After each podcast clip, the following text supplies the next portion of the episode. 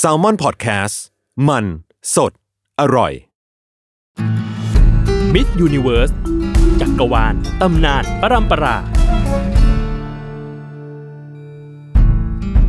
ดีครับ ยินดีต้อนรับเข้าสู่รายการมิสยูนิเวิร์สครับ วันนี้อยู่กับน้องอ้นครับ สวัสดีครับ สวัสดีครับ อ้นแน้ำตัวหนะครับ อ้นครับ เดอะแมนเทอร์ครับซาวโปรดิวเซอร์แล้วก็โฮสต์ตั้งตีครับ เอ้ย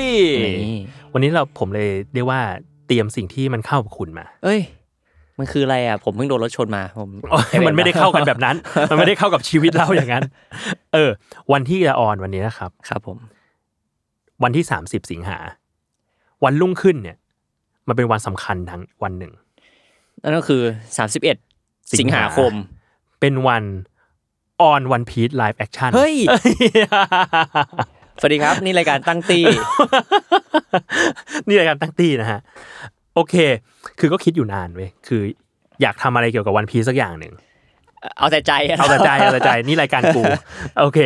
ก็เลยวันนี้อยากมาคุยว่าเจ้าแห่งโจรสลัดตัวจริงคือใคร อ่า เพราะว่าอาจารย์โอดะเขาก็จะมี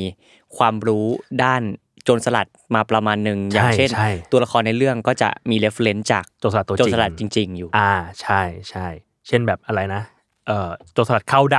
อืม ำแบ็กเบียดตัวจริง อืม ก็เรียกว่ามีอยู่ในเรื่องวันพีชด้วย เขาอ้วนไหม ไม่อ้วนนะ แต่เขาขาวดำนะ โอเค โอเค อ่ะ ทีเนี้ยตัวละครที่สำคัญมาก ๆ ในเรื่องอ้นก็รู้อยู่แล้วนั่นคือโกโรเจอร์ อ่า โกโรเจอร์เป็นใครอ้น เป็นเจ้าแห่งโจรสลัดที่ อ่ ค้นพบวันพีซ สมบัติ อ่า อ่า สมบัติ ซึ่งไม่รู้ หนึ่เดียว คืออะไร ไม่รู้คืออะไร อ่ะ มิตรภาพ มิตร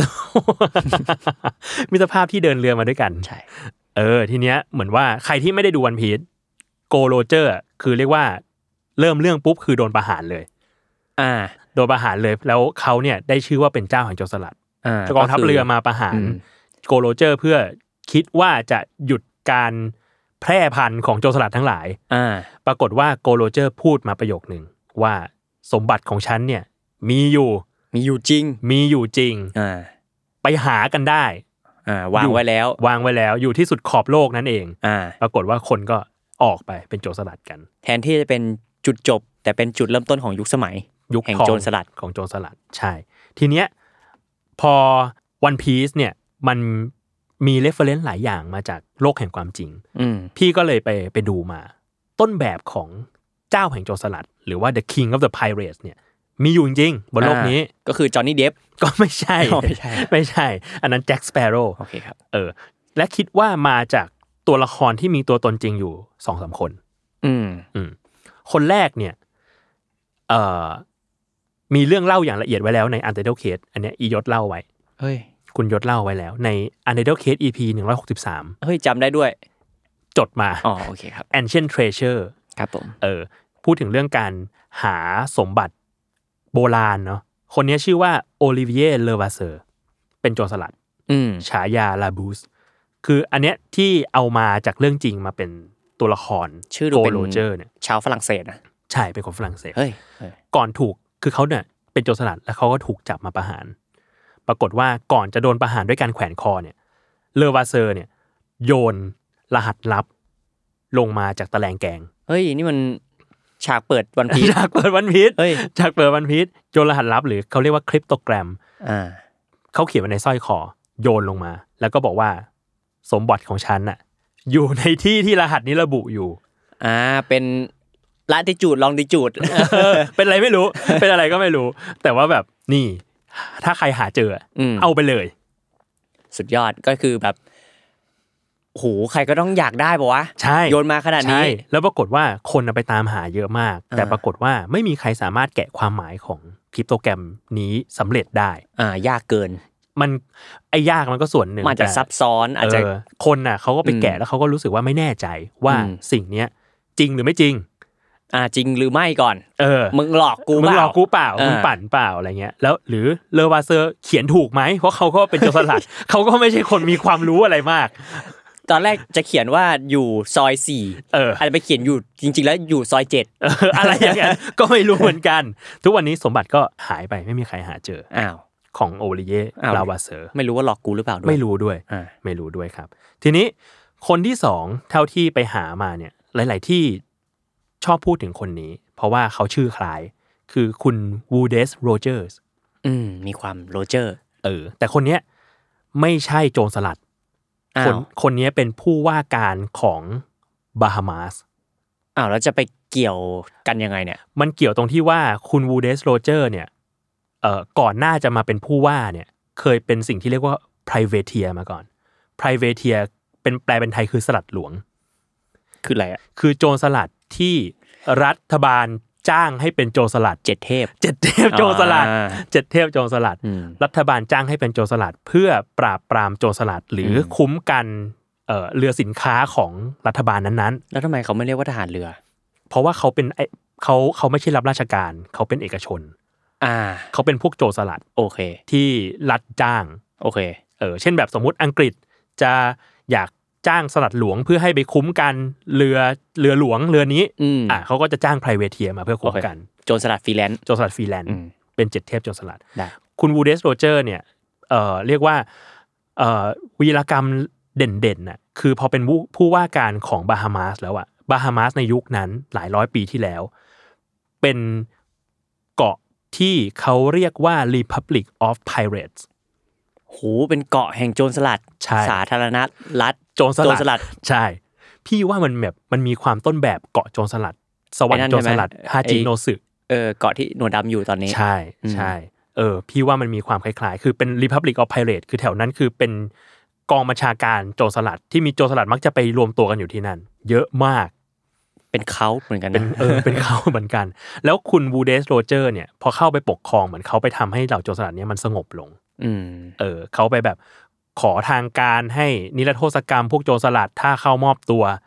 โจรสลัด อุ๊ยเขาต้องมีบารมีใช้ได้นะ ไป มี คุพมลัง พวกโจรสลัดได้ ใช่ อยู่หมัดทั้งเกาะอย่างเงี้ย ใช่ใช่ก็เรียกว่าโจรสลัดก็มามอบตัวกันหลายคน แล้วก็นิรโทษกรรมก็กลับไปเป็นชาวบ้านธรรมดา อืม แต่ก็มีหลายคนเหมือนกันที่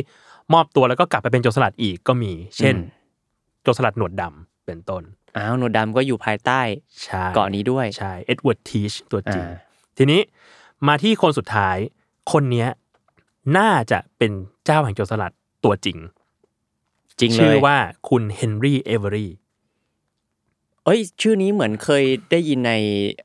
อันชาเต็ด ถูกต้อง อืม คนนั้นเลย คือเป็นโจรสลัดชาวอังกฤษ ที่ว่ากันว่าเป็นแรงบันดาลใจให้โจรสลัดในยุคนั้นคนอื่นๆ ออกสู่ทะเลกลายเป็นโจรสลัด อ่า โจรสลัดอื่น ๆ ที่คาดว่าน่าจะเกิดมาในยุคที่เขารุ่งเรืองมาก ๆ และกลายเป็นโจรสลัดตามก็อย่างเช่น โจรสลัดเอ็ดเวิร์ดทีชหนวด อ่า ดำ หนวดดำด้วย โจรสลัดซามูเอลเบลลามี เบลลามี่ อ่า ที่ก็เป็นต้นแบบของไฮเอนาเบลลามี อืม ในเรื่องอ่าเป็นต้น หรือโจรสลัดที่อยู่ในยุคใกล้ ๆ กัน ก็อย่างเช่น วิลเลียมกับตันคิด โอ้โห ชื่อคุณคุณทั้งนั้น คุณคุณทั้ง นั้น คุณใครเป็นตามวันพีชมาคือคุณทุกชื่อ อ่า เออจริงๆมีแถมชื่อหนึ่งอันนี้ไม่ได้ไม่ได้เป็นโจรสลัดยุคเดียวกัน แต่ว่ามีคนนี้อยู่จริงๆ คือโจรสลัดชื่อว่าฟรองซัวโลโลเน เอ้า คุณพี่หัวเขียว คุณมี่หัวเขียว คนนี้ก็เป็นโจรสลัดเหมือนกัน อ่า เอออาจารย์แกชอบแบบใส่เข้ามาตัวจริงอะ อ่า โอเคครับ ก็เลยวันเนี้ยจะมาเล่าเรื่องของคุณเฮนรี่เอเวอรี่เนี่ยเป็นหลัก อืม เพราะคิดว่าเขาคือเจ้าแห่งโจรสลัดในโลกแห่งความจริง คือเขามีหลักฐานไหมว่าเขามีชีวิตอยู่จริง เป็นคนจริง ๆ อยู่ เป็นคนจริง ๆ แต่ว่าเรื่องราวในชีวิตเขาเนี่ย ส่วนมากแล้วส่วนใหญ่เลยเนี่ย เป็นเรื่อง มักจะเป็นเรื่องเล่า เล่าต่อกันมา อืม อืม เป็นมุกกะปาฐะเล่าต่อๆกันมา หรือว่ามีการแบบเขียนมาเป็นบันทึกเขียนมาเป็นนิยาย เพราะนั้นแล้วก็จะปะปนกันระหว่างเรื่องจริงกับไม่จริง อืม แต่มันก็จะมีเขาโครงเรื่องจริงอยู่บางอย่างที่แบบเป็นวีรกรรมหลักๆของเขา ก็คือแต่ว่าถ้าใครไม่ตามวันพีชเนี่ย ผมว่าพวกศาสตร์โจรสลัดทั้งหลาย หรือไปตามหาล่าสมบัติคุณเฮนรี่เอเวอรี่นี่ชื่อดังสุดๆเลย ชื่อดัง อย่างที่ ชื่ ผม ดั บอกเมื่อกี้คืออันชาเต็ด ในอัญชาเขาทำอะไร เหมือนเป็นคนทิ้งสมบัติทิ้งไว้อะ อ่าวันพีช เป็น การ โอ้โห ตามหาสมบัติของเฮนรี่เอเวอรี่ อ๋อ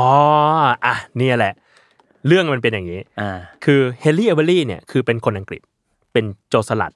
มีฉายาและนามแฝงหลายชื่อมาก เช่นแจ็คเอเวอรี่จอห์นเอเวอรี่หรือบางที่เขาก็จะเรียกว่าเบนจามินบริดจ์แมนส่วนลูกลูกเรือเขาจะเรียกเขาว่าลองเบน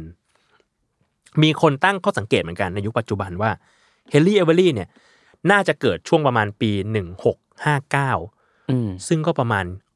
400 ปี เกือบเกือบ เออเกือบ เกื เกื อ อ บบ ๆ400 400 ปี ที่พรีมัตอังกฤษ แล้วก็น่าจะเกิดในครอบครัวเอเวอรี่อันมีชื่อเสียง อืม เออเป็นอาจจะเป็นทายาทของตระกูลเอเวอรี่แห่งปราสาทไวท์ครอฟต์ก็ได้ ก็คือเรียกว่า คือมี มีความขุนน้ำขุนนางนิดหน่อย มียศ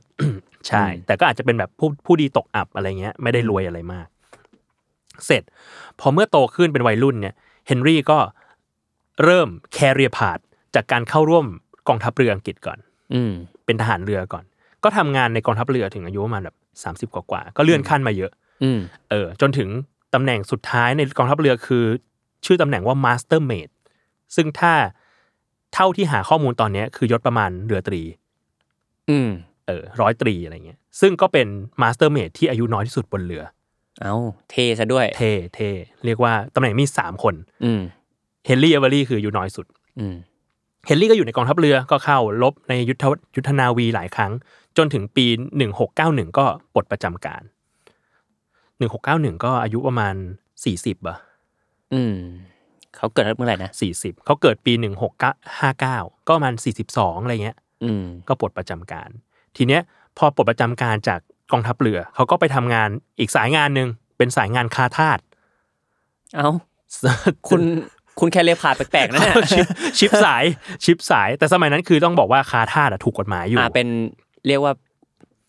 ก็ยังเป็นเรื่องปกติของในยุค เรื่อง นั้น ใช่เป็นเรื่องปกติของ อืม ยุคนั้น เขาก็ถูกจ้างไป โดยผู้ว่าการรัฐเมอร์เบอร์มิวดาตอนนั้น ให้ไปขนทาสจากแอฟริกามา อืม มาขายที่ทวีปอเมริกา ช่วงเวลานี้ก็ดูแบบเฮนรี่ก็เริ่มดูแบบเหมือนโจรสลัดมากขึ้นอ่ะเอออ อ่าพอเริ่มเทา เริ่มเทาขึ้นสมัยนั้นแบบหน้าน้ำมันก็ไม่เป็นระเบียบเคร่งครัดเหมือนทุกวันนี้เนาะเวลาทำงานค้าทาสบางทีมันก็จะแบบประเทศเขาก็เป็นอริกันอะไรเงี้ยเขาก็ไปโจมตีเรือแบบ บริษัทฝั่งตรงข้ามบ้าง อืม บริษัทประเทศนี่เป็นอริกันบ้างอะไรเงี้ยเออทีเนี้ยปรากฏว่าวันหนึ่งมันก็มีเรียกว่าจุดเปลี่ยนของชีวิตทำให้เอนลี่เอเวอรี่เนี่ยไปเป็นโจรสลัด มันเริ่มขึ้นเมื่อเขาอะไปทำงานในเรือหลวงลำหนึ่ง ชื่อว่าชา l ส์ที่สอง อืม ชื่อเรือชื่อเรือ ซึ่งมันมีนักลงทุนชาวอังกฤษคนหนึ่งอะไปจ้างเหมือนแบบไปรวบรวมคนเชี่ยวชาญการเดินเรือหลาย ๆ คนมา แล้วก็มามาฟอร์มทีมขึ้นให้เป็นทีมแบบทีมไปปล้นสะดมอะไปปล้นสะดมเรือค้าทาสไปปล้นสะดมเรือสินค้าของประเทศอริกัน แล้วก็เอาสมบัติมาแบ่งกัน อาจจะเป็นงานหลวงปะ ไม่หลวงไม่หลวงเป็นแบบว่าเอก อ่าโอเค เอกชนจ้าง โอเค เออแต่เรือเรียกว่าเป็นเป็นเรือเป็นเรือหลวงลำหนึ่ง อ่า อ่า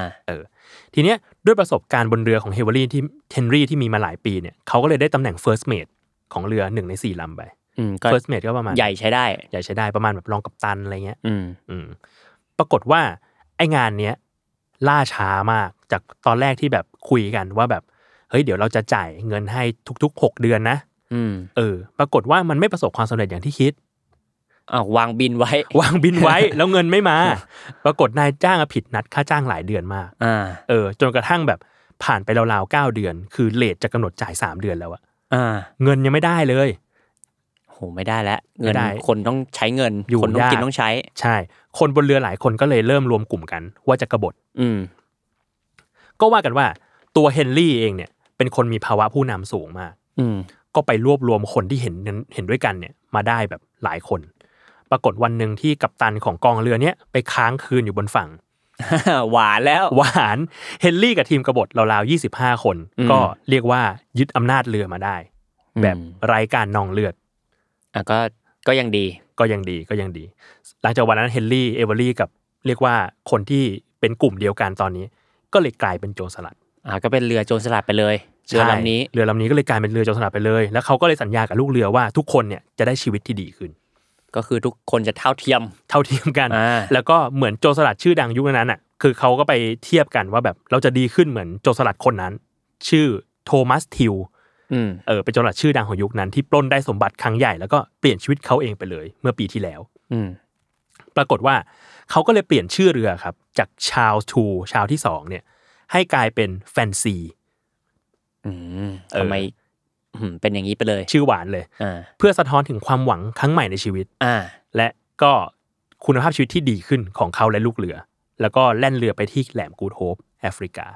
มันดูสดใสขึ้นแล้วกัน สดใสขึ้นเรียกว่าไปไกลไลน์ อืม เออเฮนรี่กับลูกเรือเนี่ยก็ปล้นสะดมไปตลอดทาง มีทั้งเรือพ่อค้า เรือสลัดหลวงไพรเวเทียต่างๆ ก็คือโดนแบบโดนโจมตีโดนปล้นไป อืม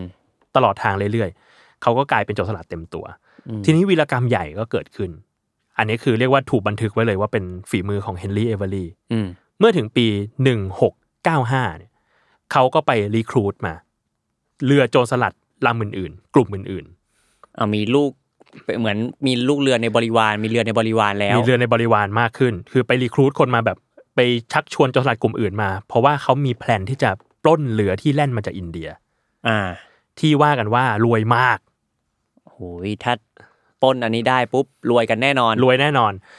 และแผนของเฮนรี่เอเวอรี่ก็คือไปดักรอที่ช่องแคบ ชื่อว่าบับเอลมาเดบมัน อืม คืออยู่แถวแถวๆเยเมนกับคาบสมุทรอาหรับช่วงนั้น อืม ก็คือถ้าจะมายุโรปจากอินเดียก็คือผ่านช่องแคบนี้แน่นอน โอ้โหแล้วยิ่งเป็นช่องแคบยิ่งดัก ยิง ง่า ง่าย ยยิงง่าย โจรสลัดกลุ่มอื่นมีใครบ้างอ่ะลองไล่ชื่อให้ฟังก่อน เมื่อกี้อย่างโชคคุณโทมัสทิวที่พูดว่าเป็นโจรสลัดมาก่อน เอาก็มาอยู่ด้วยเหรอ่ะ ก็มารวมด้วย โอ้โห เออเรือชื่ออ m มิทีมีลูกเรือ 60 คน มีโจรสลัดกลุ่มที่ 2 โจเซฟฟาโร แห่งเรือปอสมัตแอดเวนเจอร์ลูกเรือก็ราวๆหกสิบ อืม ริชาร์ดวอนต์กับเรือดอลฟินลูกเรือก็ประมาณ 60 วิลเลียมมาเยส กับเรือเพร์ลลูกเรือประมาณ 30-40 คน แล้วก็สุดท้ายโทมัสเวกแห่งเรือซูซาน่าลูกเรือ 70 ก็คือรวมมาเรือไปหกลำลูกเรือทั้งหมดราวๆ440 คน ทั้งหมดนี้อยู่ใต้อานัตของเฮนรี่เอเวอรี โอ้โหยิ่งใหญ่ ยิ่งใหญ่ แม้แต่คนที่บอกว่าเป็นเป้าเป็นแบบ เป็นโกนะ อ่าเป็นเหมือนอะไรต้นแบบของเรา อืม ต้นแบบของเราแต่แรกปุ๊บ ก็มาร่วมเหมือนกับเรา อ่า เห มา มือ ร่วน ม กั กับ น เราแล้ว ใช่ ทีเนี้ยเขาก็รออยู่ที่ช่องแคบนี้ อืม เหยื่อก็มา มันคือกองเรือใหญ่ของอาณาจักรโมกุล อืม เป็นเรือ 25ลำ เอาก็เยอะอยู่ เยอะอยู่ แต่ว่าเป้าหมายมันคือเรือลำใหญ่สุด ซึ่งมีอยู่สองลำ เรือใหญ่สุดคือ ชื่อว่ากันอีสวายหรือว่ากันสเวย์มีลูกเรืออยู่ 1,100 คน ปืนใหญ่ 80 กระบอก แล้วก็เรือลำใหญ่โคตรๆอีกลำหนึ่งคือ ชื่อว่าฟาเตะมูฮัมหมัด อืม เป็นเรือขนาดปืนใหญ่ 94 กระบอกลูกเรือ 800 ก็ดูเป็นเรือที่พร้อมจะต่อต้านกับโจรสลัดอยู่เหมือนกัน ใช่ใช่ทีนี้ก็เลยกองเรือโจรสลัดของเฮนรี่เอเวอรี่ก็เข้าไล่ล่า อืม กองเรือนี้ก็ไปโจมตีเรือฟาเตมูฮัมเหม็ดก่อน ซึ่งเรือลำนี้ปรากฏว่าระหว่างต่อสู้กันอะโทมัสทิว กับตันเรือเอมิทีเนี่ยถูกสังหารในการต่อสู้ครั้งนี้ อ่า เออในในบันทึกซึ่งไม่รู้ว่าเป็นฟิกชันหรือแฟกต์นะ อ่า บอกว่าโดนปืนใหญ่ยิงตาย เชื่ออีเมล แบบ นั้นก็เป็นยังไงวะ กระจายแบบกระจาย อ่า เออ แต่ว่าเรือของเฮนรี่เอเวอรี่ก็เข้าประชิดเรือได้ เพราะว่าเหมือนเขาแบบ เรียกว่าลบพุ่งกับเรือของโทมัสทิวจนเหนื่อยแหละ อ่า ก็ยึดเรือเรือฟาเตมัสมูฮัมเหม็ดได้ ก็ ก็ คื เหลื อ อ เรือใหญ่ ใช่ ก็เหลืออีกลำหนึ่งคือเรือกันสเวย์กันสเวย์เนี่ยปรากฏว่าพอเข้าประชิดยึดเนี่ย ดันโดนยึดง่ายเลย อ้าวทำไมอ่ะ เพราะว่าลูกเรือบนนั้นนะถึงจะเยอะ แต่ว่ามันไม่ได้เป็นสายลบพุ่งขนาดนั้น อาจจะเป็นพ่อค้าอะไรอย่างงี้ป่ะ ใช่ แล้วกัปตันเองก็ไม่ได้ขัดขืนขนาดนั้น ไม่ได้มีการสั่งการว่าให้ต่อสู้กับโจรสลัดแบบไหนยังไง พอมัน อืม ไม่มีแบบแผนการไม่มี strategy ในการแบบป้องกัน มันก็ถูกยึดอย่างง่ายดาย อืม ทีเนี้ยปรากฏว่าเหล่าโจรสลัดก็พดเข้าไปปล้นอย่างโหดร้ายมาก มีการยึดสมบัติ มีหญิงสาวถูกฆ่า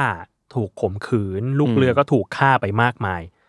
สมบัติที่เฮนรี่เอเวอรี่ปล้นไปได้เนี่ยมันมีทั้งอัญมณี ทอง โลหะต่างๆ โดยมูลค่าในยุคนั้นอ่ะมันคือหกแสนปอนด์ ก็น่าจะมหาศาลในยุคนี้เล มหายศาล ถ้าเทียบเท่า ใช่ ไปตีค่าเงินมา ปัจจุบันเนี่ยคือ 91 ล้าน9แสนปอนด์ตีเป็นเงินไทยประมาณ 4,000 กว่าล้านบาท อ่า ก็ยิ่งใหญ่มาก ใหญ่มาก อ่า ใหญ่มากเลยการปล้นครั้งเนี้ยเลยได้รับการบันทึกว่าเป็นการปล้นของโจรสลัดที่มูลค่ามหาศาลที่สุดในโลก ซึ่งเหตุการณ์นี้เองทำให้เขาได้ขนานนามว่าเป็นเจ้าแห่งโจรสลัด ยังไม่ขนาดนั้น เอายังด้วย ยังมันมีวีรกรรมหลังจากนี้อีกนิดหน่อย อืม แต่ว่าปัญหาหลักๆของการปล้นครั้งเนี้ยมันคือว่าเรือกันสเวย์อะกำลังมุ่งหน้าไปนครเมกะ อืม เพื่อไปทำพิธีฮัจจ์แล้วบนเรือลำเนี้ยมีพระญาติของจักรพรรดิออรังเซบแห่งราชวงศ์โมกุล เอาละ ยู่ ลักพาตัวได้หรือเปล่าอย่างนี้ เออ ซึ่งคิดว่าน่าจะถูกโจรสลัดล่วงล้ำแน่นอน อ่า มันก็เลยทำให้ความสัมพันธ์ของอังกฤษและราชวงศ์โมกุลแบบย่ำแย่มาก อ่า เออแบบประชาชนอังกฤษที่เป็นโจรสลัดของคุณเนี่ย มาทำอะไร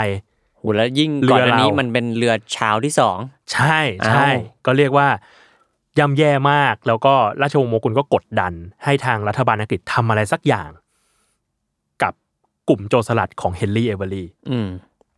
นั่นทำให้เฮนรี่เอเวอรี่โดนประกาศฆ่าหัว อ้าวเอาแล้ว โดยค่าหัวในใบประกาศจับยุคนั้นนะครับ คือ 1,000 ปอนด์ซึ่งตีเป็นเงินในยุคนี้ก็ประมาณ 1 1 5 0 0 0 ดอลลาร์ ก็ก็เยอะนะ ตีเป็นเงินไทยประมาณ4ล้าน อืมสำหรับ แล้ว คนคนหนึ่งที่ถูกประกาศจับ ใช่ ครั้งแรก ใช่ แล้วเขาก็เลยบอกว่า อันเนี้ยเป็นค่าหัวที่เยอะมาก อืม ๆ และเป็นครั้งแรกเลยของโลกที่มีสิ่งที่เรียกว่า worldwide manhunt โอ้โห คือทุกคนเนี่ยมาล่าค่าหัวไอ้นี่ โอ้โหยิ่งใหญ่ ยิ่งใหญ่ยิ่งใหญ่เลย ยิ่งใหญ่เลย และนั่นแหละ ปัญหาคือสุดท้ายแล้วไม่มีใครจับเฮนรี่เอเวอรี่ได้ อ่าพริ้วซะด้วยอ่า ใช่ มีแต่จับลูกเรือได้บางคน อ่า และนับจากวันนั้นเฮนรี่เอเวอรี่ก็หายตัวไปอย่างไร้ร่องรอย อ้าว และสิ่งนี้ก็เลยทำให้เขาได้รับการขนานนามว่าเจ้าแห่งโจรสลัด อืม คือปล้นเงินใหญ่ค่าหัวเยอะถูกไล่ล่า แล้ว ไม่ถูกจับ เกษียณเลย เกษียณเลย โอ้โ หายไปเลย หายไปเลย นั่นเอง อ่า เออ โหเขา ก็สมควรสมควรได้ได้เหมือนเหมือนเป็น สิ่งบอกเล่าต่อกันมาทั้ง อ่า บางคนก็เอาไปเนี่ยอย่างเอาไปทำเกม อ่า เอาไปทำการ์ตูน อืม อื อื ม ม ก็ แต่ว่าผม อืม ผมคิดว่าเขาน่าจะแบบ มีอะไรยิ่งใหญ่กว่านี้ แต่ว่าพอ เออ พอพอยิ่งยิ่งใหญ่ปุ๊บ จบ เกษียณเลยเออ เรียกว่าเกษียณในในจุดพีคที่สุด อ่า เออ แต่มันในข้อมูลมันมีบอกเหมือนกันว่าจริง ๆ แล้วแบบ เรียกว่าช่วงเวลาในการเป็นโจรสลัดของเฮนรี่เอเวอรี่มันไม่ยาวเลย อื มันแค่ประมาณ 2 ปีเอง แต่เขาทิ้งชื่อไว้ในโลกนี้ได้ โคตรเก่ง เออ มันก็เลยมีสมมติฐานเยอะมาก ว่า อืม เขาว่าหายไปไหน อ่า เออ สมมติฐานหนึ่งคือบ้างก็บอกว่าเขาอะเดินทางไปที่พื้นที่ที่เรียกว่า New Providence ในบาฮามาสที่เมื่อกี้บอกเนาะว่าเป็นแบบ Republic of Pirates อ่า เออหรือมันก็มีนิยายเหมือนกัน ที่แต่งว่าเขาไปอยู่ที่มาดากัสการ์ อ่าฮะ เออ แล้วก็อยู่ที่นั่นอย่างราชาเลย จนมีคนเขียนนิยายออกมา ในชื่อว่า Pirates Utopia เป็นแบบสวรรค์โจรสลัด อ่า สวรรค์แห่งโจรสลัด ซึ่งสิ่งเหล่าเนี้ย ไม่ รู้อ่ะ ผมคิดว่ามันเป็นฟิกชันซะส่วนใหญ่ เพราะว่า อืม ถ้ามันเป็นอย่างนั้นจริง ๆ มึง มึงก็โดนจับไปแล้วแหละ ก็จริงก็จริง คือคนรู้ขนาดนี้ เออ คนรู้ขนาดนี้ มึงรู้ว่าเป็นสวรรค์แห่งโจรสลัด กูก็ไปจับมึงแล้ว จริง เออ เออ หรือมันมีคนเขียนหนังสือออกมาเหมือนกันในยุคนั้นนะครับ ชื่อว่า King of the Pirates ชื่อนี้เลย อืม แล้วอ้างว่าเป็นหนึ่งในคนที่ถูกจับไปอยู่บนเรือของเฮนรี่เอเวอรี่ อืม เออเหมือนถูกจับเป็นตัวประกันน่ะ แล้วก็เลยเห็นการเดินทางของเขา แล้วก็เลยเขียนหนังสือออกมาในชื่อ King of the Pirates อืม แต่ก็มีคนมาดิสเยอะเหมือนกันว่า สิ่งนี้น่าจะเป็นฟิกชันแหละ อืม อืม เออ แล้วก็มีอีกสมมติฐานหนึ่งว่า บ้างบางคนก็บอกว่าเขาขายสมบัติไม่ได้เลย อ้าว เออ เพราะว่าเงินมันเป็นเงินของราชวงศ์โมกุล อ่า พอเอาไปขายปุ๊บก็รู้หมด ใช่ อย่างนั้นป่ะ ใช่ คือถ้าขายปุ๊บก็รู้เลยว่าแบบมึงคือคนที่ไปปล้นเรือมา ไม่ว่าจะเป็นใคร คือรับซื้อมาปุ๊บกูรู้เลยมึงคือเฮนรี่เอเวอรี่ เออหรือไม่ก็เป็นลูกเรือ อ่ะกูจับมึงปุ๊บกูอาจจะได้เงินเยอะกว่านี้ด้วย ใช่ใช่ อ่า เออทีเนี้ยคือพอเอาเงินของราชวงศ์โมกุล หรือว่าเอาอัญมณีต่างๆ ไปขายไม่ได้ เขาก็กลายเป็นยาจก แล้วตายไปตายไปอย่างแบบน่าเศร้า อืม มีสมบัติมากมายแต่แลกเป็นเงินมาใช้จริงไม่ได้ ใช่ อืม เออถ้าถ้าในเป็นทฤษฎีนี้ก็คือ ทุกวันนี้เขาก็ถูกฝังในหลุมศพไร้ญาติ อืม แล้วก็แล้วก็ตายไปอย่างเศร้าส้อย อืม เออแต่นั่นแหละวีรกรรมเด่นของเขาก็ยังคงเป็นสิ่งนั้นคือ สมบัติที่เขาได้ไป มันก็ยังไม่มีใครหาเจอเลย จนถึงทุกวันนี้ ไปไปเท่อีกแล้ว ไปเท่ไปเท่ เออ นั่นเองอ่ะ ครับ ก็เลยคิดว่าคนเนี้ยน่าจะเป็นต้นแบบของโกโรเจอร์ อืม ซึ่งอาจารย์โอดะเคยพูดถึงสิ่งนี้ป่ะ อาจารย์โอดะเหมือนจะไม่เคยพูดตรง อืม ๆ แต่ว่าเรียกว่ามีการมีการวิเคราะห์กันแล้วกัน อืม ว่าคิดว่าน่าจะเป็นเรื่องราวของสองสามคนเนี้แหละ ที่ เอา ประ มาก อบ รวมๆกัน ประกอบรวมกันกลายเป็นโกโรเจอร์ อืมพอฟังคนแรกคนที่สองมันก็มีกลิ่นบางกลิ่นที่เหมือนโกโรเจอร์ อ่า อย่างคนที่สองก็ชื่อโรเจอร์ด้วย ใช่ หรือคนแรกก็จะมีการโยน รหัสลับลงมา เออเหมือนเป็นฉากซีนประหารของโรเจอร์ ใช่ใช่ หลายหลายๆอย่างมันเหมือนรวมๆกันให้กลายเป็น เป็นเจ้า เป็ แห่งโจรส เอ ลัด อเจ้าแห่งโจรสลัดโกดี ใช่ โรเจอร์ ใช่ เออ นั่นแหละ อันนี้ก็เลยเป็นตำนานของเจ้าของโจรสลัดตัวจริง อืม เฮนรี่ เอเวอรี่ ที่ก็เป็นแรงบันดาลใจของคนมากมาย ครับ ทุกวันนี้ก็ยังเป็นเกม เป็นการ์ตูนกันอยู่ อ่า ครับ นั่นเอง อ่า ก็คือจบตอนนี้ไปเดี๋ยวผมไปดูวันพี ไปดูวันพี ไลฟ์ ต่อได้แอคชั่นต่อ ใช่ ใช่ จริงๆ ก็เหมือนเขาจะปล่อยมาทีเดียวป่ะแปดตอนนะ ผมว่าเน็ตฟิกน่าจะ รวดเดียว ส่วนใหญ่จะโยน โยนทีเดียว ร อืม อ่ะก็ไปดูกันได้นะครับวันพี e ไลฟ์แอคชั่นสำหรับเราที่เป็นแฟนวันพีก็ลุ้นอะ อืม ลุ้นลุ้น ก็